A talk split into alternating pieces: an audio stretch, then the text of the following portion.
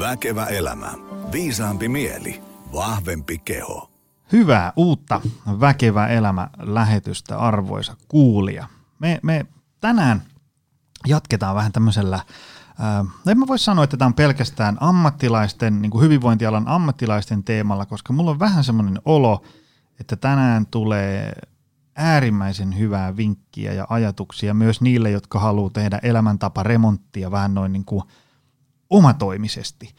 Ähm, kuitenkin ennen kuin me syöksytään päivän teemaan, me jutellaan tänään siis noin niin kuin, ähm, elämäntapamuutoksen tekemisestä, miten se äh, ei mennä niinkään sinne kasviksiin tai askelkyykkyyn, vaan tähän niin kuin henkiseen ja tämmöiseen niin kuin mielen osastoon, että mitä, mitä meidän korvien välissä olisi hyvä naksahtaa eri asentoon, jotta elämäntaparemontti menee maaliin. Tiedän jo etukäteen, että tästä tulee hyvä setti. Hei, mä haluan kiittää tosi paljon kaikkia, jotka on taas jälleen kerran jaeskellut Väkevä elämä podia milloin missäkin kanavassa. Just tarkasti noin 50 prosenttia kuunteluista tapahtuu Spotifyssa ja siellä näyttää olevan seuraajia 4565 tänään, kun tätä ää, nauhoitellaan. Eli heitä podi ensinnäkin jakoon. Arvostan kaikkia, kaikkia jotka tota, ähm, saa uusia tyyppejä Väkevä elämä podin kuulijoiksi. Ja pistä myös seurantaan, missä ikinä alustalla kuunteletkaan, niin saat aina tiedon, kun tulee uusi jakso pihalle. Sehän nyt kauhean yllätys on, että tulee joka viikko tunnin setti. Mutta sitten me syöksytään päivän teemaan. Ähm, otetaan heti päivän ähm, sankari juhlakalu langoille. Anu Tevanlinna, tervetuloa. Kiitos. Sä oot vähän niin kuin juhlakalu sen takia, koska sulta on tullut juurikin ulos kirja. Hyvinvointia mielelläsi arvoista suunta elämäntapa muutokseen. Ähm, tuolla langan päässä on varmasti ihmisiä, jotka, no ne, ne ei varmaan tästä kirjasta ole kuullut. Äh, tästä oli, ja sun ajatukset oli tosi hyvä juttu. Oliko se Hesarissa? Tosi Et, pitkä setti. Joo, Hesarissa oli ja samoin Ylen uutisten verkkojulkaisusta löytyy. Joo, ja, ja oot ollut vieraana missä, kenenkäs Tiina Lundberg sanoi, että olit siellä? Tiina Lundberg tulee nyt tänään, tänään, kun nauhoitellaan, niin tänään iltapäivällä ulos Joo. ja sitten oli Sari Valton vieraana oli myöskin viime viikolla. Ne on muuten molemmat erittäin hyviä. Onko ne podcasteja vai radio-ohjelmia? En tiedä mitä ne on, no. mutta laittakaa Tiina Lundberg ja Sari Valto kuuntelua. Ihan Joo. käsittämättömän hyviä. Hei tota, kerro tyypeille tuolla langan päässä? Kuka sä oot ja mitä sä teet ja mi- mihin, mihin sä oot? Niin aamulla kello soi ja sä menet ikään kuin töihin, niin mitä tapahtuu? Joo, koulutukseltani on siis psykologi. Mun työ koostuu pitkälti tällä hetkellä valmentamisesta, eli laajasti voisi sanoa, että erilaisissa elämänmuutoksissa tuen. Mun vastaanotolla ja valmennuksissa puhutaan siis paljon uramuutoksista ja sen lisäksi erilaisista hyvinvointia koskevista muutoksista, palautumisesta, jaksamisesta, elämäntapamuutoksista. Valmennan siis sekä yksilöitä, ryhmiä, luennoin koulutan, on lisäksi mindfulness-ohjaaja ja tähän tritirimpsuun yritän muistaa nykyään lisätä myös tämän tietokirjailijan. Monta kirjaa sä oot kirjoittanut? Mä oon kuulemma sanonut, että saa, mä, mulle on tiedotettu, että saa sanoa, jos on kirjoittanut yhden kirjan. Joo, mä oon kirjoittanut tasan vasta tämän yhden kirjan. Kyllä sillä saa jo. Tota, hyvinvointia mielelläsi. Mikä, ähm, me mennään, tämä koko lähetys taitaa olla vähän niin kuin tämän kirjan teemoista, mutta kerro mulle vähän, mikä tämä, tämän kirjan niin kuin juttu on. Mitä, mitä tässä on, niin kuin, tässä on, tämä on kuitenkin ihan tuhti opus, 260 sivua. Mikä tässä on niin kuin tämä juttu? Juttu on oikeastaan tarjota psykologin näkökulmasta vinkkejä, työkaluja elämäntapamuutokseen. Eli sukelletaan sinne elämäntapamuutoksen psyykkiseen työskentelyyn. Kirjassa avataan sekä niitä psyykkisiä mekanismeja, prosesseja, mielentaitoja, mitä elämäntapamuutoksessa tarvitaan, että sitten tämä hyvinkin käytännönläheinen sisältää siis paljon erilaisia pohdintatehtäviä, harjoituksia – ideana löytää ratkaisuja siihen, että miten se olemassa oleva tieto siitä, että mitä ehkä oman hyvinvoinnin eteen kannattaisi tehdä, niin miten se oikeasti saadaan muuttumaan toiminnaksi ja pysyväksi muutoksessa. Eli kyseessä ei ole mikään semmoinen rajoitettu ja diettejä ja kuuriajattelua tukeva opas, vaan haetaan just sitä jatkuvuutta ja pysyvyyttä elintapamuutoksiin. Mä otan heti tähän alkuun tämän kysymyksen, mitä mä, mä itse oikeastaan pohdin kaiket päivät työkseni. Ää, minkä takia elämäntapan muutoksen tekeminen on ihmisille niin vaikeaa? Me voitaisiin tästä varmaan jutella kolme päivää, mutta, mutta avaa sun sanainen arkku. Mit, mitkä on sun tavallaan muutamat ajatukset, mihin se homma aina tyssää?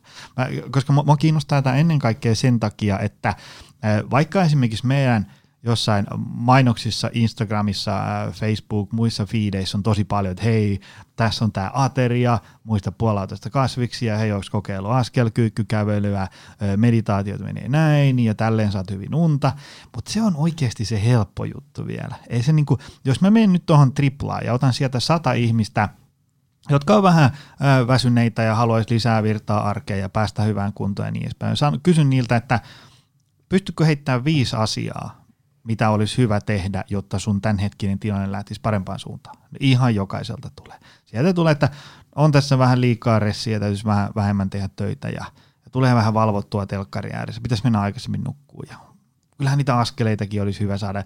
Kyllä ne sieltä tulee. Se ei ole se juttu, vaan se, että minkä takia se, se tavallaan se tieto ei siirry käytäntöön. Tai jos se siirtyy, niin se siirtyy ainakin vaan pariksi kolmeksi viikoksi. Ja, ja sitten valitettavan harvalla siitä tulee semmoinen niin kuin pysyvä remontti. Mikä on sun ajatus? Miksi se on niin vaikeaa? Niin varmaan tähän, niin kuin, niin kuin sanoitkin, tästä voitaisiin puhua pitkästi, koska niin kuin puhutaan elämäntapamuutoksesta, puhutaan hyvinkin yksilöllisistä prosesseista ja se syy, että mikä siitä tekee haastavaa, niin nekin on aika yksilöllisiä. Mutta ehkä lähtökohta on just se, että pelkästään tieto ei muuta ihmisen toimintaa. Että joka hetkihän meidän toimintaan vaikuttaa lukuisat muutkin asiat kuin se järki ja tietopohja – tunteet ohjaa meidän toimintaa, tilannetekijät ohjaa meidän toimia, meidän yksilöllisyys ohjaa meidän valintoja ja toimintaa. Eli elämäntapamuutoksessa pitää aika laajastikin miettiä sitä sekä yksilöä että sitä kontekstia, missä lähdetään tekemään muutosta. Ehkä se, mihin mä itse aika usein olen törmännyt, on se, että on toiveena kokonaisvaltainen elämäntapamuutos, joka – Tulkitaan niin, että rysäytetään kerralla ikään kuin kaikki elintavat uusiksi. Laitetaan ravitsemus niin sanotusti kuntoon ja liikuntarutiinit uusiksi. Mahdollisesti muistetaan myös se uni ja palautuminen ja sekin muutetaan.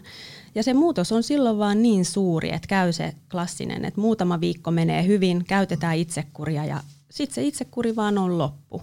Arki tulee vastaan, elämä astuu peliin, tulee jotain poikkeavaa, voimavarat vaan uupuu – ja pal- silloin ei oikein muuta vaihtoehtoa kuin palata niihin entisiin elintapoihin.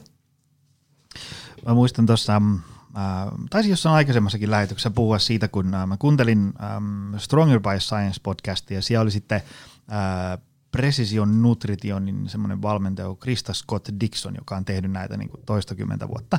Ja, ja PNL on hyvin sellainen niin kuin askel kerrallaan, semmoinen niin kuin, mitä sä kannatat ja mä kannatan.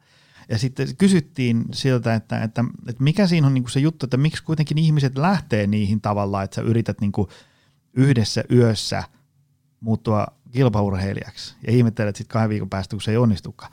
Niin mun mielestä sano hyvin, että, että, tota, että se on hyvin ymmärrettävää, koska siitähän tulee semmoinen niin tekemisen meininki. Tiedätkö, jos ajatellaan, että, että, että mä ehdotan, että, että tota, ää, että mennään nyt, ajo, mennään nyt seuraavat kaksi-kolme viikkoa, mennään vaan aikaisemmin nukkuu. Että et aloitetaan siitä, koitetaan opetella sitä tapaa ensin. No sitten ajatellaan, että se tyyppi alkaa tekemään sitä, sitten se katsoo naapuria, no mitäs kun toi vetää tuota hiitreeniä tuolla ja sitten se ei syö enää hiilari ollenkaan, sitten se meditoi ja sitten se vetää kahvakuulla takapihalla ja, ja, ja sitten se tekee noita supersmoothia ja se tekee niinku 20 juttua, mä en tee vaan yhtään et, et, ja se sanoi, että siltä on lähtenyt jo kolme kiloa ja multa ei ole lähtenyt paljon yhtään, niin sehän on niin kuin hyvin ymmärrettävää, minkä takia ihmiset niihin tarttuu. Todellakin, ja tuossa mitä sä kuvasit, mun mielestä näkyy just se, että vertailu on yksi paras tapa ja helpoin tapa tappaa oma motivaatio, koska me löydetään aina se tyyppi, joka tekee enempi ja paremmin ja unohdetaan se, että meidän pitää oikeasti tehdä muutoksia, jotka sopii sinne omaan arkeen. Eli se naapurin kilpaurheilija, sen arki todennäköisesti on aika erilaista ja silloin erilaiset taustat ja erilaiset yksilölliset tekijät. Ja sitten me kuitenkin verrataan aina siihen naapuriin, joka tekee enempi, tai mahdollisesti vaikka itteemme jostain aikaisemmassa elämäntilanteessa. Eli monesti kuulee tällaiset nelikymppiset tulee valmennukset, että no kun silloin kaksikymppisenä mä pystyin mm-hmm. tekemään silleen ja silleen, kun en mä nyt pysty. Mutta ainahan se elämäntilanne asettaa ne raamit, johon oma tekeminen pitäisi pystyä sopeuttamaan. Ja silloin tullaan just niin tosi pieniin tekoihin, mm. jotka ei sitten ole sellaisia muutoksia, jotka hirveän nopeasti näkyy jollain objektiivisella mittarilla. Mm. Joo, ja sitten se, sanon taas, en tiedä monenettako kymmenettä kertaa, mutta tosiaan se, se vertailun ongelma, niin on, se, se ongelma on siinä, että sä usein kuulet siitä toiselta tyypiltä vaan niin kuin ne huippukohdat. Ja, ja tota, sä yrität niin kuin kilpajuosta toisen ihmisen tämmöisen niin kuin highlight reelia vastaan, ja siitähän ei tule niin kuin yhtään mitään. Ja sitten kun, kun sä tavallaan, sä seuraat jonkun tyypin muutosta somessa, tai no vaikka nyt seuraasit sun työkaverin muutosta, niin totta kai se on ne ekat kaksi-kolme viikkoa ja mahtavaa. Et vaikka istuu seipään nokassa ja söisi pieniä kiviä, niin se on parasta ikinä. Koska siinä on se tekemisen meininki ja se, se että et nyt, nyt mulla on tämä elämä hallussa. Totta kai se on ymmärrettävää. Mutta Ootko sä koskaan palannut niiden tyyppien sen elämäntaparemontin seuraa, mitä sille kuuluu esimerkiksi vaikka viiden kuukauden päässä siinä aloituksessa, koska siellähän se sitten niinku ruvetaan ensimmäisen kerran happotestaan, että, että miltä sitä nyt sitten oikeasti näyttää, eihän se, se alun pari kolme viikkoa niin kuin minkä tahansa uuden asian kanssa. Että on itsekin ollut, äm, kun mä aina mietin näitä sitä kautta, että, että jos, joskus – pysähtyy miettimään, että miten tämä on niin jengille niin vaikeaa. Mutta sitten mä mietin niitä asioita, mitä mä oon itse opetellut, ää, jotka on mulle ikään kuin vieraita, vaikka jotain niin kuin, yrityksen kasvattamista. Mä menen johonkin yrityssparraus verkkokurssille. Niin sitten kyllä mullakin on siellä aivan hirveä ralli päällä ekat pari-kolme viikkoa, mutta sitten aina tuli vähän työreissua tonne, no sitten oli pojan kanssa niitä kouluhommia ja sitten lähdettiin mökille ja sitten mä olin vähän kipeänä ja sitten mä yhtäkkiä havahdun, että ei vitsi, mä, niin kuin, nyt mä en viiteen viikkoa ollut siellä valmennusportaalla. Sitten mä menen sinne kattoo, sitten mä olen, että oh my god, täällä on niin hirveästi, ah, ei, ei, ei musta tähän, ei musta. Ja sitten se homma jää. Ja silloin mä tajun, että tältä varmasti tuntuu niistä ihmisistä, jotka ää, koittaa tehdä elämäntaparemonttia 46 kertaa ja siitä ei tule mitään. Tota, sä sanoit siitä, että, että tieto ei auta yksinään. Mm. Tota, se, se on siinä mielessä hauska, mä, mä oon itekin, se, se, se on jotenkin niin kuin intuition vastaista tavallaan, niin kuin, että miksi, kun nyt, nyt sä tiedät mikä on oikein, miksi et sä ihminen tee. Onko sitä niin kuin tutkittu tai selvitetty, että minkä takia tieto ei yksinään auta? Niin, no tullaan varmaan just siihen, että vaikka me haluttaisiin ajatella, että ollaan tosi järkiolentoja, niin esimerkiksi tunteethan on ihan olennainen osa ihmisen toiminnan ohjausta. Me ei pystyttäisi oikeasti toimimaan, ellei meille ne tunteet jollain tavalla ohjaa meidän toimintaa. Ja mm. Samoin tällaiset mekanismit näkyy siellä elämäntapamuutoksessa. Eli siellä voi taustalla olla jonkinlaisia vaikka tunneesteitä tai ajatusesteitä, jotka saa meidät toimimaan myös niin, että me ei edistetä omaa hyvinvointia, vaikka me tiedettäisiin, mitä ikään kuin pitäisi tai kannattaisi mm. tehdä. Se taisi olla sun ö, kollega Ville Ojanen täällä joskus aikaisemmin jutteli kanssa siitä, että me ollaan sitten kuitenkin loppujen lopuksi tu, aika tunneohjattuja. Ja, ja tota, ja hyvä esimerkki on se, että jos joku sanoo, että no joo, mutta mä en oo, koska mä ajattelen niin kuin järjellä, niin sitten voi aina kysyä, että ootko elämässä aikana – tehnyt ikinä mitään, minkä jo siinä tehdessä tiesit, että ei kyllä pitäisi tehdä tätä. Mutta teit vaan. Niin, mm. et, et kyllä meistä niinku, sille kannattaa vähän niinku antautua, että kyllä ne tunteet aika paljon vaikuttaa siihen, mitä me ollaan ja, ja mitä me tehdään. Ja, ja, ja kyllä se niinku, sen on huomannut tässä valmennustyön kautta, että kun äh, valmennushuoneen ovi menee kiinni, niin kyllä ihmiset on aika erilaisia, kun ne kertoo, miten asiat oikeasti on. Että kyllä sitä kovemmatkin tyypit tunne syö, kun riittävästi harmittaa ja, ja, ja kokee, että, että, nyt mä heitä hanskat tiskiin ja niin edespäin. Että tota, ei ne asiat ole aina ihan niin, tavallaan kun me ehkä saatetaan ymmärtää, josta me luettiin joku haastattelu tai nähtiin jossain joku hieno video tai kuva ja nähtiin jotain uusia ennätyksiä, mutta siellä niin kuin, niiden taustalla on sitä ihan normaalia arkea, mihin kuuluu ylä- ja alamäet. Tota,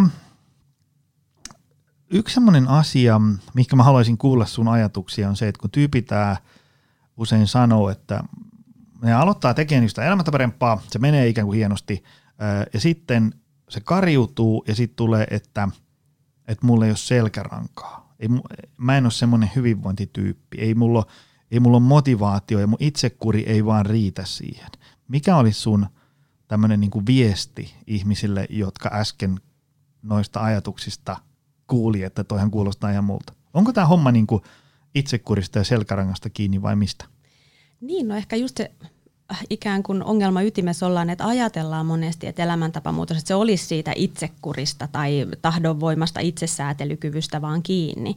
Mutta sitten jos mietitään niin kuin ihan tutkimuksen näkökulmasta, niin ei se kyllä ole. Mm. Koska meidän tahdonvoima on niin rajallista ja me tarvitaan sitä moneen muuhunkin asiaan kuin meidän elintapojen ylläpitämiseen arkipäivässä. Mm. Että me ei yksinkertaisesti voida pysyvää muutosta rakentaa sille, että me aina vaan sillä tahdonvoimalla tehtäisiin. Joo, ja just se niin kuin, mä oon sitä joskus omissa valmennuksissa avannut, että, että, että jos sä, kun se, jokainen meistä tietää sen tyypin, joka on ollut niin kuin 46 vuotta hyvässä tikissä. Se, se liikkuu säännöllisesti ja syö viksusti ja pitää huolta palautumista niin edespäin. Ei se, ei se niin kuin joka aamu nouse peili eteen ja läiski itteensä poskelle, että no niin, tänään sitten mennään, tänään sitten mennään, vaan se on enemmänkin niin kuin, se herää aamulla ja sitten alkaa tapahtua asioita, jotka tuntuu sille ikään kuin luontaiselta ja, ja, ja niin edespäin. Ja ne on niitä elämän tapoja, elintapoja. Mm. Ei, ei niin, että, että se niin kuin – joka päivä niin kuin joutuu ikään kuin hampaat irvessä syömään puolilautasta kasviksia tai, tai se niin kuin, ää, ei yhtään tykkäisi siitä salilla käymistä, mutta se vaan niin kuin raivolla käy siellä. Ei se, se, on, se on ihan tuhon tuomittu tie, ei, ei ole niin kuin mitään toivoa. Eli mä oon usein sanonut, että se on ehkä semmoinen niin kuin hyvä synninpäästö ihmisille, että, että jos sä ajattelet, että sulla ei ole selkärankaa tai itsekuria, niin ei kenelläkään ole niin, että sä ikään kuin niiden voimalla pidät itse 40 vuotta hyvässä kunnossa. Se on just niin, että meidän tahdonvoima ei kannattele ikään kuin meidän sellaista pysyvää hyvinvointia, vaan silloin tullaan enempikin rutiineihin. Eli mm. ihmisen toiminnastahan ihan tutkimusten mukaan tosi suuri osa arkipäivässä on hyvin automaattista. Eli se on sellaisia asioita, että me aamulla pestään hampaat ja laitetaan laukkuun avaimet ja ajetaan työpaikalle että me oikeastaan nyt hirveästi ajatellaan, mitä me tehdään. Me vaan tehdään, koska me tehdään sitä joka päivä. Mm.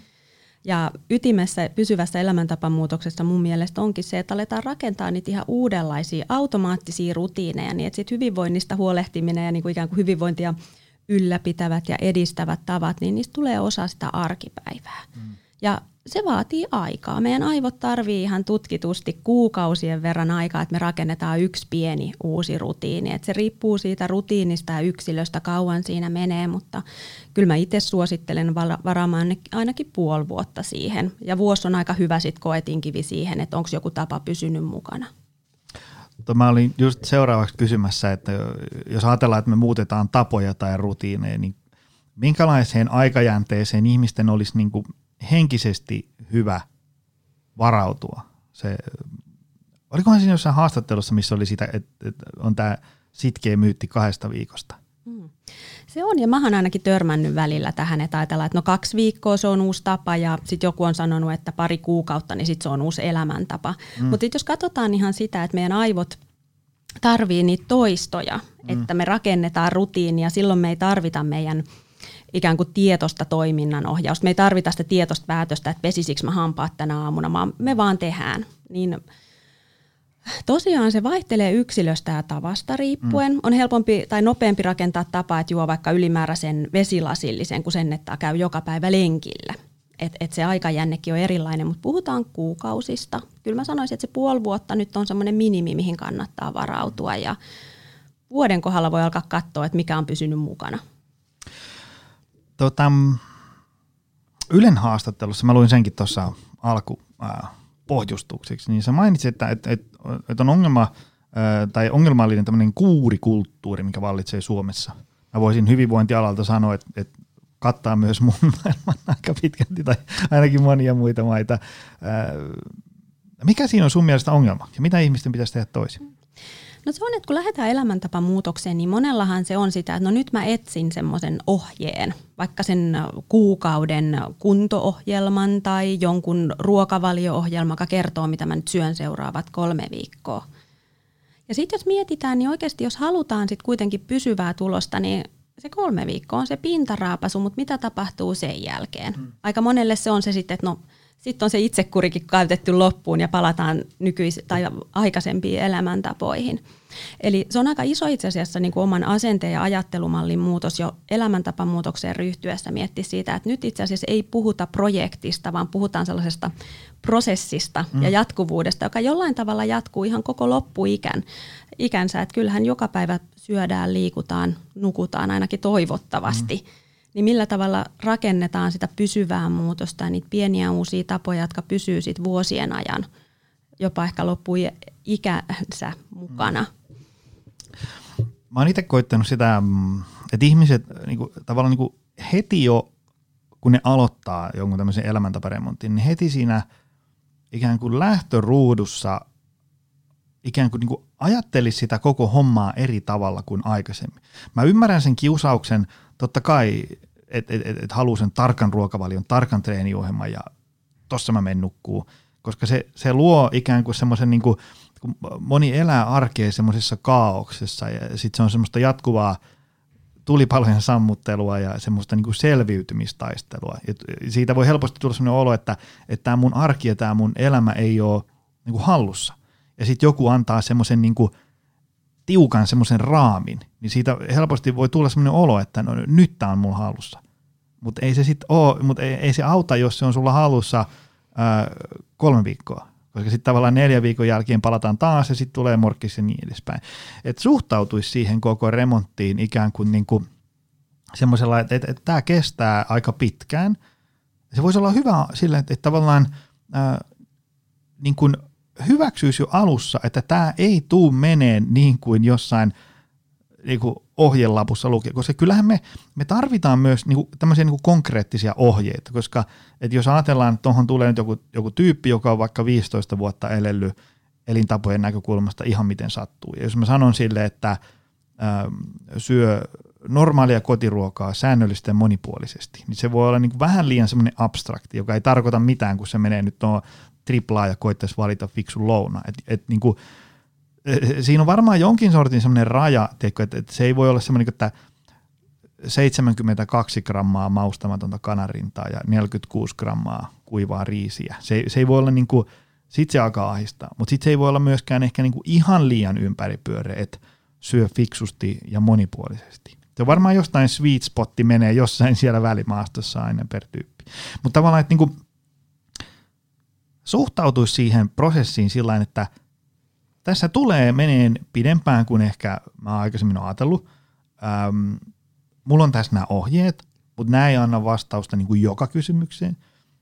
On hyvin selkeää, että jossain kohtaa tämä koko homma ei tule kiinnostaa yhtään. Että tavallaan hyväksyisi sen, että se ei ole niin hohdokasta, mitä ehkä jossain mainoksissa saa ymmärtää.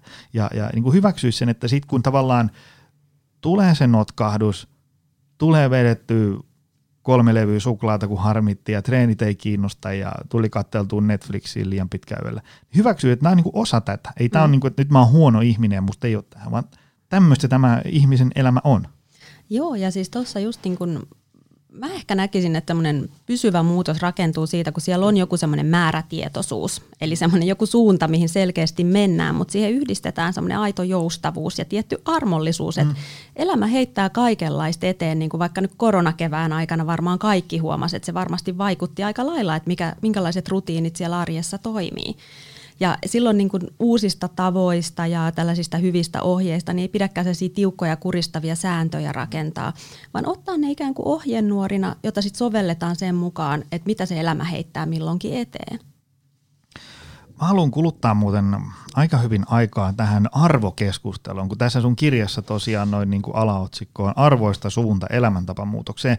Arvot on mun mielestä ihan hirvittävän tärkeä asia – mutta se on myös samaan aikaan aika mahtipontinen ja sitten samaan aikaan niin kuin aika semmoinen abstrakti asia. Minkä takia sä näet, että arvoista ylipäätään pitäisi hakea suunta elämäntapamuutokseen? No joo, arvotyöskentely voidaan oikeastaan sanoa myös motivaatiotyöskentelystä. Ja niin kuin on puhuttu tässä sun kanssa, niin pysyvä muutos, se on hidasta ja se vaatii sellaisia ehkä vähän tylsältäkin kuulostavia perusasioita. Ja jotta tällaisia valintoja viitsii tehdä, viitsii rakentaa vaikka puoli vuotta tai uutta pientä tapaa, niin siellä pitää olla jokinlainen merkitys sillä muutoksella. Ja arvot on aika hyvä työkalu siihen miettimään, että mitä syvempää ja suurempaa tarkoitusta ne arjen pienet valinnat, se, että tänään kävelee portaita eikä ota hissiä tai jää bussista pysäkkiä aikaisemmin, niin mitä suurempaa syytä tällaiset valinnat silloin palvelee. Ja silloin tullaan arvoihin, eli siihen, että mikä itse kullekin elämässä on tärkeää, mikä tekee elämästä merkityksellistä. Ja voidaan olla sen ydinkysymyksen äärellä, että millä tavalla oma hyvinvointi ja terveys mahdollistaa omien arvojen mukaisen elämän. Liittypä ne arvot siis mihin tahansa? No kuulostaa semmoiselta tavallaan, että että tolle työskentelylle vaaditaan ihan oikeasti aikaa, koska niin kuin, äm, oli, mun mielestä se oli Ville Ojanen, joka just sanoi sitä, että, että, tota, että, että niin kuin se pitäisi löytää ikään kuin tämmöinen niin kuin yhteys omaan sisäiseen maailmaan, ja sille on tosi pahaa myrkkyä ää, kiire ja stressi. Ja sitten mä rupean heti nyt miettimään itteeni vaikka, että jos mulla on kova, tulee joku koronakriisi, ja sitten yrityksen liiketoiminta pyörähtää ihan ympäri, poika ei olekaan tarhassa, vaan se on kotona, pitäisi töitä tehdä siellä ja, ja sitten on vähän epävarma, että niin kuin, mistä tulee rahaa ja meneekö firmat nuriin. Ja koko setti, tiedätkö, niin kuin, että tavallaan alkaa niin kuin korvien välistä loppuun kaista kesken. Niin siinä kaiken keskellä pysähtyä miettii, kun tavallaan sä tuut, tiedätkö, se 19 tunnin työpäivän jälkeen kotiin ja pitäisi ruveta miettimään, että mikä mulle on elämällä, elämässä arvokasta. Niin mä ymmärrän kyllä, että moni ikään kuin lakasee tällaisen arvokeskustelun sinne maton alle, että joo, katsellaan he sitten, kun tässä vähän hässäke helpottaa. Ja se on vähän huono juttu, jos se hässäke kestää vaikka seitsemän vuotta. Ja sulla ei niin kuin ikinä aikaa pysähtyä, niin kuin, että mitkä on sulle oikeasti tärkeitä ja arvokkaita asioita. Joo, ja oot ihan oikeassa siinä, että kyllähän tämmöiset arvojen pohtiminen, niin se vie aikaa ja sille kannattaakin antaa aikaa, koska se voi olla, että ensimmäiseksi tulee mieleen, että mitä sä arvostat elämästä, niin sieltä tulee jotain – työ, perhe, terveys. Ja sitten kun oikeasti lähdetään purkaamaan, purkaamaan, että no mikä näissä on oikeasti sulle henkilökohtaisesti tärkeää ja merkityksellistä, niin sille pohdinnalle kannattaakin varata aikaa. Ja ehkä tässä arvotyöskentelyssäkin on, että senkin voi lähteä sieltä niin kuin hyvin pienistä teoista, että vaikka seuraavan kerran työmatkalla vähän takaraivossa pyörittelee kysymystä, että mikäs mulle elämässä oikeasti tärkeää ja miksi. Eli, eli ei se tarvi olla sitä, että nyt varataan se muutaman päivän retriitti, jossa ollaan ja pohdiskellaan, vaan nämä sellaisia kysymyksiä, joita kannattaa ehkä koko ajan uusia ja pitää siellä mukana omassa mielessä, pohtii näitä. Ja myös hyväksyä se, että kyllä tämä vie aikaa, mutta sitten toisaalta päästään semmoiseen hyvinkin pysyvään motivaatioon, kun näitä asioita jaksaa pyöritellä omassa mielessä. Ja jos ei ole tällaista itsetutkiskelua välttämättä tehty, niin ei se välttämättä ole alkuun ihan helppoa. Toi on muuten hyvä, koska ähm, mä parhaillaan kirjoitan siihen mun piakkoin ilmestyvään, toivottavasti ilmestyvään, jos mä saan sen viimeisteltyä, väkevä työelämäkirjaan niin kuin tästä no arvotyöskentelystä, mutta tämmöisestä niin kuin itsetuntemuksen parantamisesta. Ja jos mä nyt ajatellaan, että mun itsetuntemuksen parantamisprosessi lähti käyntiin joskus kolmekymppisenä, kun tuli ensimmäisen kerran semmoinen, että hei nyt tämä elämä ei olekaan niin fantsua, kun mä ajattelin, että mä oon niin kuin mennyt just sitä polkua, mitä mä ajattelin, että syntyy niin kuin täydellinen elämä, ja sitten niin kuin yhtäkkiä huomasikin, että, tota, tämä onkin vähän mälsää. Niin, niin tota, ja mä oon nyt 40. Mä oon tehnyt niin 10 vuotta semmoista, niin kuin, ja, ja sitten mä oon jututtanut huomattavasti itseäni viisaampia tässä teemassa ja lukenut kirjoja, oikeasti kuluttanut tähän aikaa. Niin miten tällainen ja sitten kun mä yritän niin kuin, tavallaan siellä oman kirjan niin tiivistää, että miten, miten itsetuntemusta parannetaan, niin sitten mä oon, että tämä on nyt niin valtava teema, että miten mä saan tähän niin kuin parin kolmeen sivuun tiivistettyä niin kuin mitään, mikä ihan oikeasti saisi mitään aikaa. Mutta miten, niin kuin, koska se niin kuin nämä niin kuin hyvinvointi ja sitten tämmöinen niin kuin, tavallaan adaptiivinen elämä, eli se, se, sulla on joku lähtötilanne, sitten sulla on joku maali, ja sitten sä lähdet niinku tykittämään sitä kohti, ja sitten sä väistämättä joudut aina vähän sivuraiteille, ja sitten sun pitäisi niinku osata tulla sieltä takaisin. Niin se mun mielestä vaatii niinku itsetuntemusta ja semmoista niinku ymmärrät, että nyt mulla on taas lähdössä päässä tämä kela käyntiin, ja tämä on se kela, joka suistaa mut aina sinne, että niinku rukkaset putoaa ja niin edespäin. Mutta miten tämmöistä niinku itsetuntemusta voi ihminen kehittää? Niin, kyllähän se lähtee sellaiselta niin kuin pysähtymisellä itsensä ääreen ja oikeasti semmoisen niin kuin ajan ja tilan ottamista itsensä, itsensä kuuntelulle. Sen, että alkaa hahmottaa niitä omia, omia ajatuksia, huomaamaan, että ne on mielentuotteita, huomaamaan sitä, että minkälaisia tunteita tässä menee, huomaamaan niitä omia tarpeita ja pohtimaan sitä, just näitä ydinkysymyksiä, että mikä elämässä mulle on tärkeää. Että ei siihen oikein ole sellaista helppoa ja nopeata reittiä, että siihen on vaan otettava aikaa ja niin kuin välillä niitä hyviä vastauksia sieltä omasta mielestä ei vaan löydy. Että mm. vaikka kuinka tässä nyt kehittäisi omaa itsetuntemusta, niin sieltä ei aina tule semmoinen suuri oivallus. Mm. Mutta sitä toi, se, toi sitä se, se on. Niin. Että tavallaan jos mä sanon jollekin, että no ota viikonloppu vapaata ja istu siinä sohvalla ja mieti, mikä on sulle tärkeää. Voi olla, että tiedätkö, jos, jos sä oot ollut vaikka vähän hukassa niiden asioiden kanssa, niin ei sieltä välttämättä pulpahda mitään elämää suurempaa vastausta saman tien. Tota, miten tällainen, jos ajatellaan, että sulla olisi taikasauva ja sä voisit tuohon rakentaa semmoisen niin täydellisen elämäntapa remonttiprosessin ihmisille, niin mistä se koko homma lähtisi? Ajatellaan, että tuossa on nyt niin kuin, on ovi ja sieltä tulee ihminen sisään, että mä haluan hyvään kuntoon ja olla virkeä ja energinen ja niin edespäin. Mistä se tyyppi aloittaa? No mä lähtisin sieltä niin kuin motivaatiotyöskentelystä ja sieltä sen pohtimisesta vielä, että mikä tässä muutoksessa on oikeasti tärkeää. Mik, miksi tämä on niin merkityksellinen, että kannattaa tehdä vähän niitä tylsiä perusasioita toistaa päivästä toiseen. Eli lähdetään sieltä arvotyöskentelystä. Ja toisaalta siihenkin, niin kuin puhuttiin, se vie aikaa, se va- vaatii myös sitä aikaa ja sitä ei kannatakaan hoputtaa liikaa, niin siinä rinnalla kyllä voi lähteä hyvinkin sinne niin kuin – konkreettiseen toimintaan, eli lähtee miettimään niitä omia pieniä parempia valintoja. Eli mä yleensä kehotan miettimään, että mikä olisi se yksi pieni muutos, jolla olisi suurin positiivinen vaikutus omaan elämään. Toi kuulosti muuten mun ratkaisukeskeisen valmentajan luennolta tutulta lauseelta. Mutta ehkä se on kaikessa tämmöisessä muutoksessa. Se, että mietittäisiin, niin kuin, että mikä on se – siitä, että on aktiiviliikkuja, energinen, hyvässä kunnossa. Se kuulostaa niin kuin ideana ihan kivalta, mutta tiedätkö, ihan jostain toisesta galaksista, missä mä nyt elän. Niin sitten, mutta se, se on täysin mahdollista, kun sen pilkkoo vaan niin kuin pieniin palasiin ja niin edespäin. Anteeksi, että mä keskeytin sut. Joo, ei mitään, toi on tosi. Ja tämähän on semmoisen ratkaisukeskeisen ajattelun niin kuin ytimessä on tämä, että mikä on se ihan pieni yhden pisteen muutos mm. tai puolikkaan askeleen muutos tai se pieni muutos parempaan. Ja monelle sekin valintakin voi olla vaikeaa, kun halutaan tehdä se kokonaisvaltainen. Mä haluan muuttaa mun koko elämän, niin miettiä, mm. että no mikä on se yksi juttu ja aika moneltahan se voi löytyä sieltä unesta ja palautumisesta ne ensimmäiset käytännön teot, mutta sen, että kohdistaa, mikä, se yksi, mikä on vaikka se yksi pieni päivittäinen rutiini, mitä lähtee rakentamaan, että työn kävelee sellaisesta niin pienestä, että sitten kun tulee niitä niin sanottuja huonoja päiviä.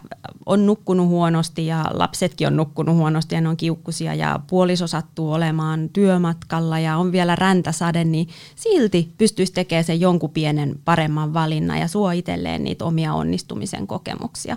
Eli kannustan lähtemään aika nopeasti myös näihin konkreettisiin muutoksiin. Siinä samalla kannattaa te- jatkaa näitä ehkä motivaatio- ja arvopohdintoja, antaa niille aikaa ja samalla sitten huomioida niin kun säkin aikaisemmin sanoit, että saattaa tulla niitä sellaisia niin kuin mielen esteitä, jotenkin niin semmoinen ajatus saa meidät harhapoduille. Tunnistaa niitä kohtia ja silloin se on taas se niin kuin itsetuntemuksen lisääminen. Että jos siellä on joku vaikka haitallinen uskomus tai jonkunlainen tunneeste, joka laittaa aina harhapoluille, niin sit pysähtyy siihen ja alkaa vahvistaa niitä omia mielentaitoja. Mikä muuten siinä, mulla tuli mieleen se, että, että mikä on sun mielestä yleisin tämmöinen niin totaalinen roadblocki, että ihmiset ei ala tekemään mitään. Mulla, mä, jos mä nyt itse mietin, niin ää, ainakin, ainakin sillä otannalla, mitä itsellä on, niin kaikkien yleisin on, on semmoinen kiire, että et ei ole aikaa, ei ehdi. Mä tiedän, mutta tietäisit tämän mun arjen.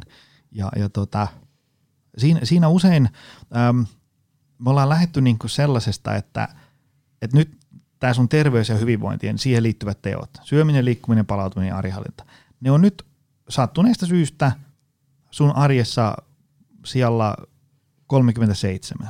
Ja niin kauan kuin ne on siellä, siellä 37, tämä tilanne ei oikein voi tästä mitenkään muuttua. Eli sitä pitää niin kuin priorisoida sieltä ylöspäin. Edelleen sulle voi olla ykkösjuttu perhe ja ystävät, ja sitten sit, sit voi olla tosi tärkeä juttu vaikka työ, mutta mut siitä olisi hyvä siellä niin top kolmosessa olla tämä terveys ja hyvinvointi ja siihen liittyvät teot, jotta me päästään tästä eteenpäin. Ähm, koska hyvin usein ihmiset tavallaan koittaa elää ikään kuin yllättävän samankaltaista elämää, mutta sitten se elämäntaparemontti lyödään niin siihen päälle. Ja jos sun kalenteri oli jo niin valmiiksi 103 prosenttia täynnä, ja sitten se on niin kuin 117 prosenttia täynnä, niin eihän siinä, ei, ei, siinä ei ole niin kuin kerta kaikki sen mitään toivoa. Ja sitten mm. niin kuin yksi iso juttu siinä, että se muutos alkaa ja se menisi niin kuin menestyksellä eteenpäin, on se, että, että se elämäntaparemontti pitää ottaa niin kuin, niin kuin tosissaan, mutta ei liian vakavasti. Ei niin kuin elämän ja kuoleman kysymys, mutta tavallaan niin kuin, se ei voi olla semmoinen sivujuonne, jota katsellaan vähän sitten, jos tässä kiireen keskellä ehtii, vaan se pitää olla semmoinen niin kuin oleellinen osa, koska muuten se valitettavasti – vaan hautautuu sinne ja sä et kertakaikkisesti niin voi sille mitään. Sä oot ihminen ja sä vaan, sä vaan unohdat sen. Että se pitäisi ottaa niin kuin silleen, että hei nyt mä aloitan tämmöisen uuden vaiheen elämässäni, että mä alan pitää itsestäni huolta ja mun elämä ei tule oleen ihan samanlaista kuin se oli aikaisemmin, mutta se on niin kuin hyvällä tavalla parempaa. Mutta mikä on sun ajatus siitä, että miksi niin kuin ihmiset ei, niin kuin, ei tee mitään? Niin, no siis tuosta niin mitä sä puhuit, niin tuli ensinnäkin mieleen, että se on hirveän tärkeä asia tiedosta jo, että se arkihan ei paina paussinappia tällaisen mm. elämäntapamuutoksen ajaksi, mm-hmm. vaan, vaan sen takia sit pitääkin miettiä, että minkälainen muutos sinne omaan arkeen, arkeen sopii ja minkä siellä arjessa ylipäätään on muututtava, että itsestä voi huolehtia. Ja tämmöinen oman hyvinvoinnin priorisoinnin taito tulee aika tärkeäksi siinä. Ja toi on aika tyypillistä, että ajatellaan, että no mut kun on, on ne perhe ja on ne vastuut ja velvollisuudet ja ihmissuhteet ja työt ja ne, ne vaan vaatii, että mä en mm. vaan pysty. Mutta ehkä voi lähteä silloin siitä ajatusleikistä siitä, että kuka ja mikä muu hyötyy siitä, että oma terveys ja hyvinvointi lisääntyy. Ja monet huomaa sen, että jos se perhe on tärkeä, niin se voi olla, että jos itsestä vähän paremmin huolehtii, niin itse asiassa onkin kivempaa seuraa perheelle ja jaksaa touhuta vaikka lasten kanssa vielä työpäivän jälkeen. Ja sitä hyvinvoinnin priorisointia voi sen taitoa kehittää ja ehkä niitä niin kuin etsiä tätä kautta myös. Joo, ja se, se mikä mulle tuli isona juttuna sieltä, kun ratkaisukeskeiseksi valmentajaksi opiskelin, niin, niin tota, oli se, että ihmiset ei, voi olla, että ne ei niin aloita koko remonttia ollenkaan, äm, tai ei jaksa siihen sitoutua, ellei ne ymmärrä sen saavutetun tavoitteen niin kuin arvoa itselleen. Eli, eli ei, itse asiassa mä just eilen illalla kirjoittelin yhtä valmennustehtävää auki ja siinä oli just se, että niin kuin tavallaan asetettaisiin tavoite ja, ja se on se, mitä moni on joskus tehnyt. Tiedätkö? Kymppi pois mm-hmm. kesään mennessä tai satanen penkistä tai puoli maraton elävänä maali, jotain tämmöisiä. Niitä mm. ihmiset on tehnyt. Mutta sieltä jää tosi tärkeä vaihe väliin ja se on se, että sä kirjoittaisit auki, että sit kun mä oon täällä, niin millä tavalla mun elämä on niin kuin erilaista. Ja sitten kun siihen pysähtyy miettimään, että itse asiassa ää, mä oon virkeämpi ja sitten mä jaksan tehdä tätä duunia, mistä mä tykkään. Ää, mä en olisi niin hirveän kärttyinen täällä työpaikalla koko ajan, enkä kotona. Mä jaksasin leikkiä lasten kanssa, mä jaksasin ää, soittaa sitä kitaraa, mistä mä tykkään enemmän. Ja, ja muutenkin elämä vaan maistus paremmalta, kun ei meinaa niin kuin nukahtaa pystyyn koko ajan. Ja selkä ei ole kipeä ja niin edespäin. Sitten kun sä alat niin kuin kirjoittaa sitä listaa auki, niin sä hyö, ymmärrät, niin kuin, että – Tuo olisi muuten aika hienoa suhteessa tähän, missä nyt ollaan. Ja se voi auttaa niin sitoutumaan siihen projektiin sitten enemmän. Ehdottomasti, ja tuossahan puhutaankin jo sellaisesta arvopohdinnasta, ja mm. mietitään, että mikä tässä tavoitteessa on tärkeää, ja myös se auttaa siinä, että elämäntapamuutokseen tulee se jatkuvuus. Eli jos se tavoite nyt on vaikka joku, niin kuin, että opin vetämään 20 leukaa, pystyn mm. tekemään sen, No mitä tapahtuu sitten, kun ne 20 leukaa on vedetty, niin periaatteessa, että mikä motivoi siitä eteenpäin. Ja mm. todennäköisesti ne on ne samat, samat syyt, jotka siihen treenaamiseen esimerkiksi meidät mm. motivoi. Tuossa aikaisemmin sanoit, että, että olisi hyvä ruveta myös niin kuin aika aikaisessa vaiheessa siihen konkreettiseen tekemiseen. Se on, se on tärkeä pointti, koska ää, mä oon itse aikaisemmin ollut ehkä vähän liian semmoinen niin kuin pohdiskeleva valmentaja.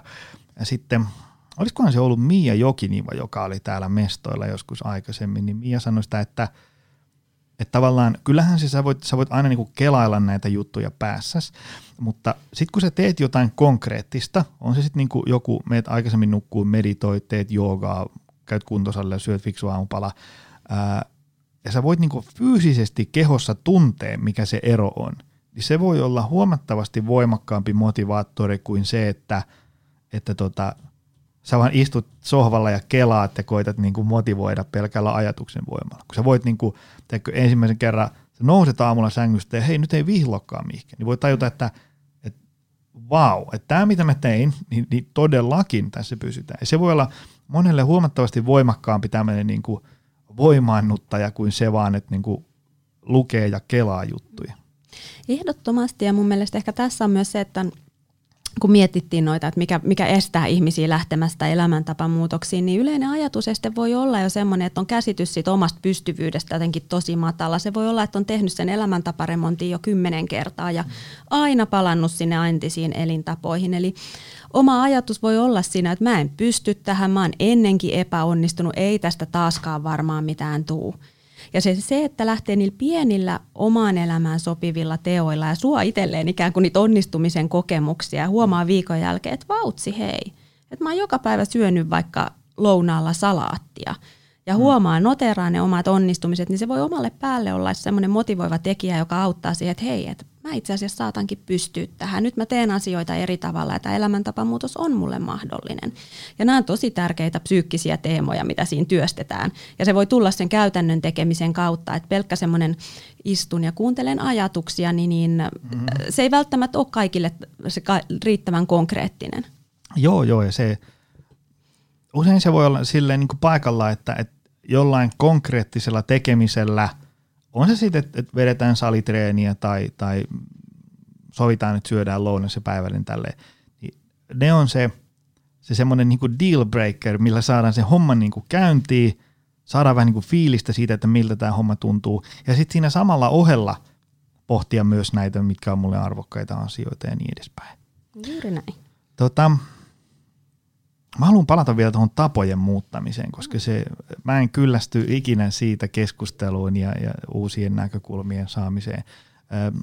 tavathan on siis niinku tämmöinen automaattinen ketju tekemistä tai ajattelua, joka vaan niinku tapahtuu. Mä oon sitä usein niinku ihmisille sanonut, että kun ne sanoo, että, että, että ne ei niinku tun, yht, niinku ymmärrä yhtään, missä mä puhun, kun mä puhun niinku tavoista, niin mä sanoisin, että niinku tavallaan – että jos sulla olisi joku piilokamera kotona tai työpaikalla, niin semmoinen niin paikka tai, tai joku asia, mikä toistuu tosi monesti, niin sä näkisit, kuinka sä tavallaan niin kuin autopilotilla teet yllättävän paljon samoja asioita.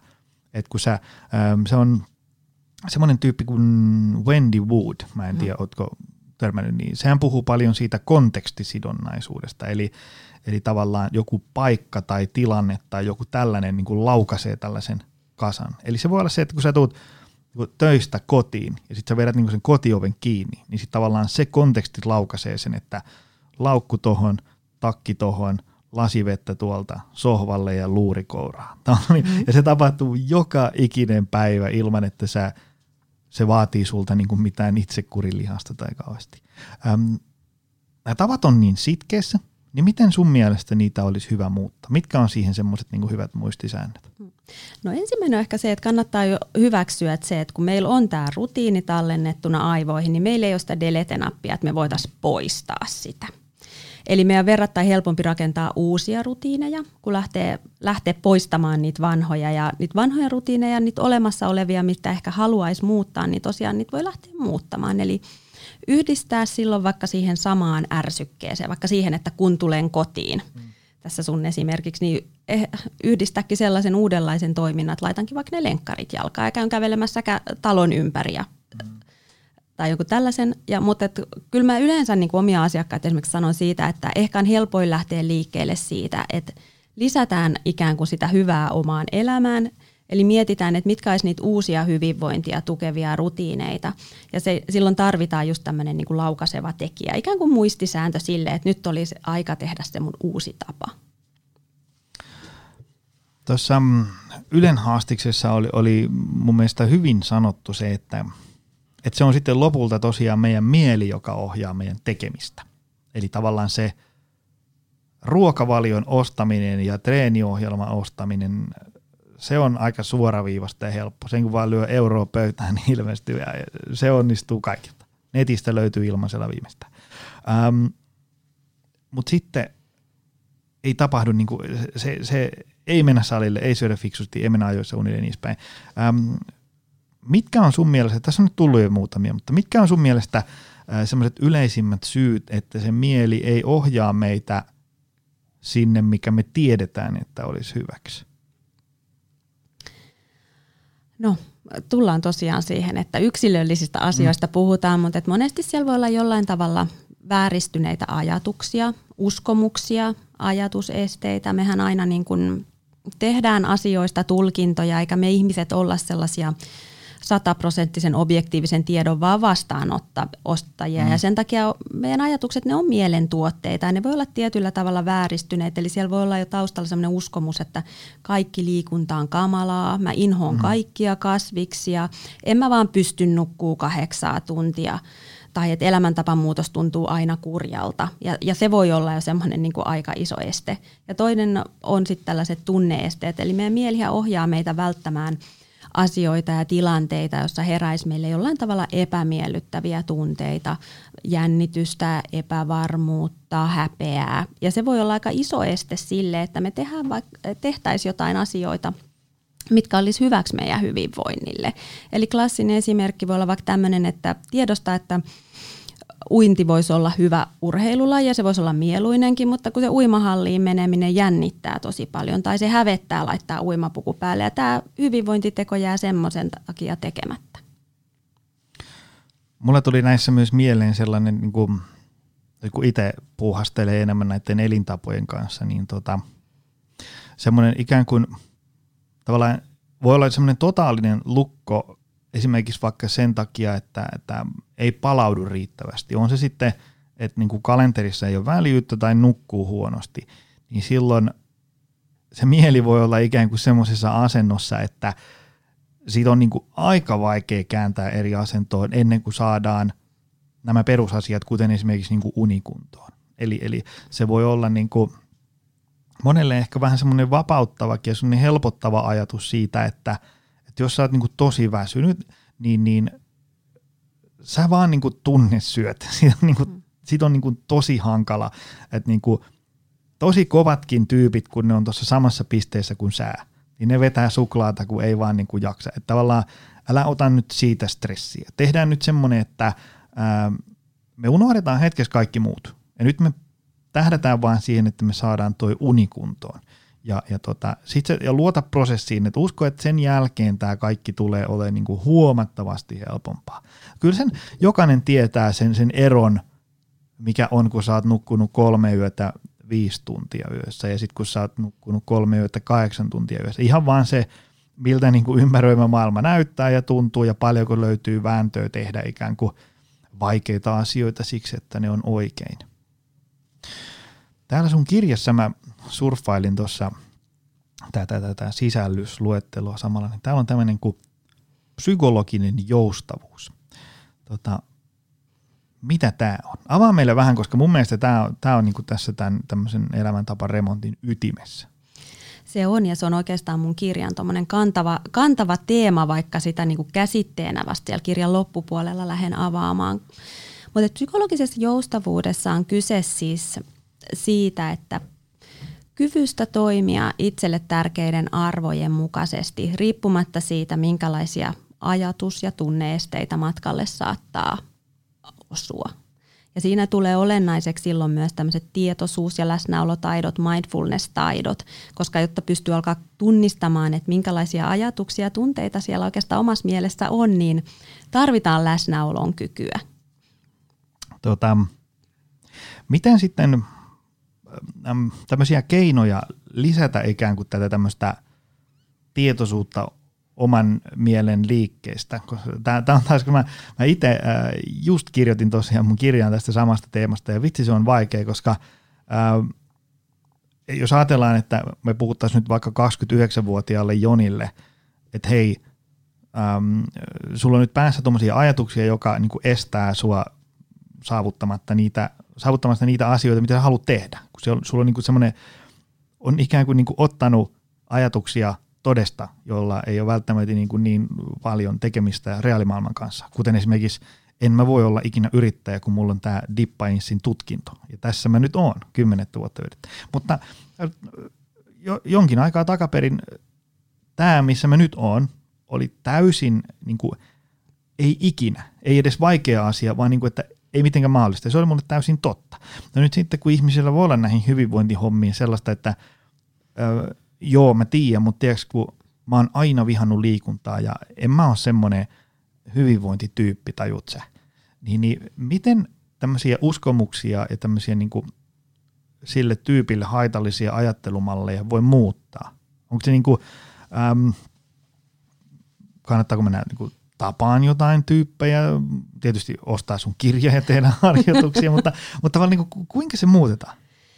Niin, no nykytietämyksen niin kuin välissä tai valossa ja tästä psykologisesta joustavuudesta, kun puhutaan, niin mä itse asiassa sanoisin, että niitä, niitä ei välttämättä edes tarvitse muuttaa, vaan puhutaankin enemmän tällaista ajatusten eriyttämisestä.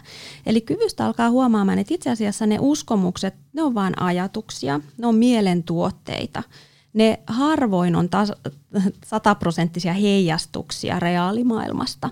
Eli ne on jonkinlaisia mielentuotteita ja silloin voidaan alkaa harjoittelemaan sitä, että voi olla vahva uskomus, että kaikki liikunta on kamalaa. Mutta sen ei tarvitse vaikuttaa omaan toimintaan ja käyttäytymiseen. Eli sitten kun tiedostaa, että tämä liikunta olisi mulle tärkeää, liikunnan lisäämisellä on joku linkki mun arvoihin, eli siellä on syvempi merkitys niin sitten voidaan lähteä menemään sinne vähän niiden epämukavu- ikään kuin omalle epämukavuusalueelle ja tekemään niitä juttuja, vaikka lisäämään liikuntaa kai sillä hetkellä, kun lähtee liikkumaan, tunnu hirveän mukavalta, mutta se pal- ikään kuin palvelee itselle merkityksellistä tulevaisuuden päämäärää. Tällä kirjan muuten viimeinen osio on tämä tosi tosi tärkeä juttu, josta mä, mä jotenkin mä aina unohdan tämän. Mä puhun tästä teemasta eri sanoin, niin mä unohdan tämän otsikon, eli itsemyötätunto. Ähm, mä oon siitä, siitä huomannut, kun mä joskus sohvafilosofina leikin Facebookissa aina milloin milläkin ajatusleikeillä, ja sitten tovin kuluttua sinne saapuu aina mua itseeni viisaampia esimerkiksi psykologeja, äh, niin kuin tavallaan tarkentaa, että Joni, sä puhut itsemyötätunnosta. Mitä se on ja miksi se on niin oleellinen juttu? No siis sanotaan, jos lähdetään siitä, että mik, mitä on itsemyötätunto, niin se tarkoittaa sitä samaa myötätuntoa, mitä koetaan muita ihmisiä kohti, niin sen kohdistamista myös omaan itseen. Eli oikeastaan niin kuin mä näen sen, että se on tietyllä tavalla myös semmoinen itsestä huolehtimisen taito. Eli taito myös niin kuin lievittää omaa psyykkistä kärsimystä. Että tarvitaan erityisesti silloin, kun on jonkinlaisia vastoinkäymisiä tai vaikeita aikoja. Ja varmaan kuka tahansa, joka on joskus muuttanut elintapoja, huomaa, että kyllä niitä vaikeuksia varmasti tulee eteen. Elämä heittää aina jotain koronaviruksia tai mm. jotain pienempiä esteitä. Niin miten ikään kuin itsestä huolehtii niin kuin vaikka jostain muista rakkaista? Miten, miten lievittää omaa kärsimystä? Kärsimystä niissä tilanteissa. Ja esimerkiksi omissa pitkissä valmennuksissa, vuoden valmennuksissa, kun on ollut ihmisiä, niin moni on sanonut, että itse asiassa tämmöisen niin itsemyötätuntoisemman suhtautumistavan ja itse kohta armollisemman suhtautumistavan on ollut, oppiminen on ollutkin siellä vuoden valmennuksessa. Vaikka on puhuttu elintapamuutoksen, niin se kaikista olennainen juttu. Koska silloin, kun on tullut niitä vaikeuksia, on pystynyt sit suhtautumaan itteensä jotenkin armollisesti – lievittää sitä vaikka harmitusta, kun ei päästy liikkumaan, koska lastenvahdilla oli flunssa. Mm. Ja on sitten pystynyt siirtymään myös niihin keinoihin, että no miten mä tästä jatkan eteenpäin. Että tänne ei tarvitse vastoinkäymisen niin kuin ikään kuin olla se blokki, että mä en pystyisi muuttaa elintapojani. Useinhan me päästäisiin hyvään kuntoon sillä, että me pystyttäisiin noudattamaan niitä vinkkejä, mitä me annetaan aina muille. Mutta onhan se kyllä siis niin kuin, tavallaan se, se tapa, millä me joskus ruoskitaan itsemme, niin me ei sanottaisi sillä niin ikinä toiselle. Ja, ja tota, niin kuin, esimerkiksi vaikka niin kuin, muistin, kun me tehtiin tuossa viime viikolla InBody-mittausta, kehon koostumusmittausta, tyyppi itse halusi tehdä se. Ja, ja tota, hyppäsi sitten siihen vaalle ja sitten se vaaka alkaa ruksuttaa sitä painoa. Niin, niin se sanoi niin kuin ääneen, että hyi kamala. Ja, ja sanoisitko sillain, jos sun vaikka paras ystävä hyppäisi niin sitten se vaaka ruksuttaa sen painon, sanoisitko sille, että hyi kamala? Et varmasti. Okei, mä ymmärrän, että se voi olla joku tämmöinen puolivitsi, mutta tavallaan jos se puolivitsi rullaa ikään kuin päässä koko ajan, niin siitä voi tulla ikään kuin, niin kuin normaalia. Se sellaista, niin että, että, että sä alat puhua itsellesi.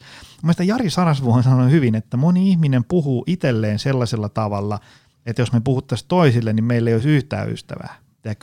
Mm. Kukaan ei vaan jaksa kuunnella sitä. Mutta me itse, no meidän tietysti tavallaan pakko kuudella sitä ääntä, joka tuolla juttelee, mutta ei välttämättä kannattaisi eikä miettiä, että miten itselle kannattaisi jutella. Siitäkö itse myötätunnosta on kyse? On oikeastaan. Siinä on kyse paljon myös siitä sisäisestä puheesta. Eli niin kuin kuvasitkin, tota, että se voi olla hyvinkin armotonta ja julmaa ja suorastaan ilkeätä, miten me puhutaan itsellemme. Eli itsemyötätunnossa on myös sellaisen uudenlaisen sisäisen puheen ja itsestä huolehtimisten mallien kehittämisestä kyse. Ja ehkä alkuun niin kuin voi lähteä vaikka sillä, että alkaa tunnistamaan sen ikään itsekriittisen puheen. Se voi olla niin automaattista, että mä olen, että totta kai mä nyt sätin itteen, kun mä oon tällainen loser ja en mä osaa ja en mä pysty. Ja siihen on ikään kuin niin tottunut, että sitä ei ikään kuin osaa enää nostaa silleen tarkastelun kohteeksi, niin se on jo aika iso juttu, että alkaa huomaamaan, että minkälaista se oma sisäinen puhe on. Minkä, minkälaisista asioista vaikka mollaa ja kritisoi itseensä. Mm. Ja sitten voi lähteä harjoittelemaan sitä ehkä niin kuin ymmärtävämpää, lempeämpää, uudenlaista suhtautumistapaa, uudenlaista sisäistä puhetta. Joo, ja just sillä tavalla niin kuin pysähtyisi hetki. Se on niin kuin normaalia, että, että, että niin kuin huonolla hetkellä pää tuottaa jotain ihan kauheata. Mutta se, että ettei ottaisi sitä, että no näin tämä asia on. Niin kuin, että jos, jos sanoo, että ei musta ole ikinä tähän. No, no voi olla, että susta ei niin nyt tänään ollut siihen, mutta huomenna on taas päivä uusi ja ehkä huomenna voi kokeilla eri tavalla. Vähän niin kuin silleen, kun me puhuttaisiin jollekin meidän hyvälle ystävälle, joka sanoo, että parhaani mä teen, mutta aina mulle käy näin. Ei tästä ole mitään toivoa. Niin kyllä me sanottaisiin silleen, että me nähtäisiin ikään kuin, niin että no, kyllä se nyt taas meni mönkään ja, ja ei nyt mennyt ihan niin kuin haluttiin, mutta ei toi nyt ihan noin huono tilanne on, mitä se tyyppi sanoo. Mutta silloin kun se sama lause kuuluu meidän omassa päässä, niin me ei niin kuin, osata ottaa sitä sille, vähän niin kuin sille suolan kanssa. Ei tämä nyt ihan näin ole. Joo, ja se on aikamoinen taito oppia huomaamaan just se, että okei, että mulla on ajatus, että Mm. Mä en ikinä onnistu tässä. Huomaa, että okei, okay, tämä on ajatus, eli se on mun mielen tuote ja se ei tarkoita, että se on fakta. Ja toki näitä omia ajatuksia, jos haluaa, niin voi lähteä myös tarkastelemaan välillä ajatusleikkinä tälleen faktojen mm. valossa. Eli onko se nyt totta vaikka, että mä, en, mä aina epäonnistun tässä. Että minkälaisia faktoja voisi ollakin tätä väitettä vastaan. Mm, mm. Niin se voi myös auttaa siinä vähän niin kuin keventämään ikään kuin niitä ajatuksia huomaa, että okei, että se on vaan ajatus. Sä oot tuossa monessa kohtaa mainitusta, että, että nämä ovat tämmöisiä niin yksilöllisiä hommia, mikä pitää paikkansa. Ähm, sun kirjassa on sitten tämä osa kaksi, suunnittelu, jonka ensimmäinen väliotsikko on, että ota oman näköiset keinot käyttöön. Ähm, jos nyt ajatellaan tätä meidän ruohonjuuritason duunia, niin, niin, niin tota, se, miten me rakennetaan ihmisille esimerkiksi niin kuin oman näköinen kokonaisuus treenissä, liikunnassa ja ravinnossa ja palautumisessa on se, että, että on ikään kuin tämmöiset niin kuin, äm, jonkin sortin tämmöiset nyrkkisäännöt, äm, joiden ikään kuin puitteissa saa sitten säveltää just niin kuin itse haluaa. Eli, eli jos ajatellaan, että täytyy saada vähän kestävyysliikuntaa, niin, niin tota, mulle on ihan yksi lysti, minkä lajin puitteissa sä sen teet kunhan tunnin käyt vähän hengästymässä ja hikeä pintaa. Saat valita pyöräily, rullaluistelu, lenkkeily, uinti, kaikki käy. Öm, ja sitten kun tavallaan sitä, niin kuin näitä nyrkkisääntöjä ja testailemalla löytää varmasti sitten, jos jaksaa sitkeästi kokeilla, niin jonkun oman kombon liikunnassa, ravinnossa ja palautumisessa. Mikä se on sun ajattelut siitä? Miten ihmiset voi, jos ajatellaan, että tuolla on nyt joku tyyppi langan päässä, joka haluaisi, että okei, mä etin mulle tämän sopivan kompon. Miten se tapahtuu?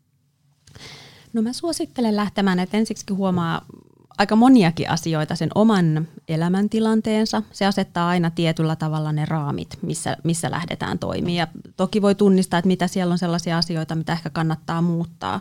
Mutta ylipäätään, että minkälaisissa raameissa mä teen elämäntapamuutosta. Sitten huomata se oma yksilöllisyys, omat vahvuudet, omat mieltymykset. Ei tarvitse lähteä aina sieltä jostain inhokkilajista liikkeelle, mm-hmm. vaan sitten liikunnastakin niin voi sen kaikista, vaikka olisi se ajatus, että kaikki liikunta on kamalaa, niin valitsee nyt sen, mikä olisi se vähiten kamala. Ja sieltä lähtee miettimään, että mitkä ne pienet palat sopii omaan arkeen, omiin mieltymyksiin, miten saa hyödynnettyä omia vahvuuksia, minkälainen oma persoonallisuus, temperamentti on, miten ne kannattaa huomioida elämäntapamuutoksessa. Jollain se voi tarkoittaa siis sitä, että on kiva mennä lenkille, kun ottaa kaverin mukaan sinne, saa ikään kuin ekstrovertti, ulospäin suuntautunut, saa seuraa, introvertti voi ajatella, että ihanaa mä pääsen yksin sinne ja mun ei tarvi olla kenenkään kanssa, mä saan olla vaan ajatusteni kanssa, niin on tosi kiva lähteä lenkille. Eli huomaa myös sen, että mitä itse toivoo ja kaipaa. Hei, mun menu näyttää tyhjä. Mä tietysti haluaisin jutella tästä, mä, mulla on tässä nenä edessä tämä sun kirjan sisällysluettelo. Mä haluaisin kyllä jutella tunnin jokaisesta näistä otsikoista, mutta ehkä me nyt ei pidetä, pidetä 14 tunnin podcastia tää, vaan me suositellaan ihmisille, että hakekaa Anu Tevanlinnan kirja. Hyvinvointia mielelläsi arvoista suunta elämäntapamuutokseen, koska tämä on, niinku, tää on tämmöistä hyvää, helposti luettava. Tämä ei ole semmoista, kun joskus kun näin ammattimielessä lähtee lueskelemaan näitä kirjoja, niin ne on vähän semmoista raskaslukusta, että vaikka itse on tosi kiinnostunut teemoista, niin silti pitää vähän hampaa tirvessä lukea loppuun saakka, kun on niin kuivakkaa, mutta tämä on hyvä. Tuota, mistä ihmiset löytää sut? Sun kirja löytyy varmaan joka paikasta, mutta voiko sun juttuja seurata jostain lisää? Oh. No netistä mut löytää anutevallinna.com osoitteesta. Jos haluaa somessa seurata, niin Instagramia mä päivitän kaikista aktiivisemmin, eli psykologi alaviiva anu tunnisteella mut sieltä löytää. Mahtavaa. Hei, kiitos miljoonasti tästä ja, ja, ja kaikkea hyvää tälle tärkeälle tielle, koska tämä on, tämä on sellainen teema, että tästä ei koskaan äh, voida puhua liikaa, koska tämä on, tämä on vähän ehkä semmoinen hankala teema, siis sillä tavalla, että tämä on niin massiivinen versus se, että otat tästä aamusmuutia ja kaikki lähtee parempaan suuntaan. Mutta, mutta tämä, mä oon itse ollut jo pitkään siinä niin kuin uskossa, että, että tämä on kuitenkin se tie sitten sinne, tai tämä on ikään kuin semmoinen – vähän semmoinen niin lopputila, mihin, semmoinen niin kuin mielentila, mihin ihmisten olisi niin kuin lopulta hyvä pyrkiä. Tännehän voi niin kuin tämmöiseen niin kuin joustavaan tapaan hoitaa hyvinvointi. Sinne voi päästä niin kuin monella eri tavalla, mutta tämä on ehkä se semmoinen niin kuin end goal, mihin mä suosittelisin, että ihmiset tähtää. Ja kiitos sulle myös, rakas ystävä, että jaksoit tänne päätyyn saakka. Me ihmetellään taas ensi viikolla lisää. Se on moro. Tutustu lisää aiheeseen optimalperformance.fi ja opcenteri.fi.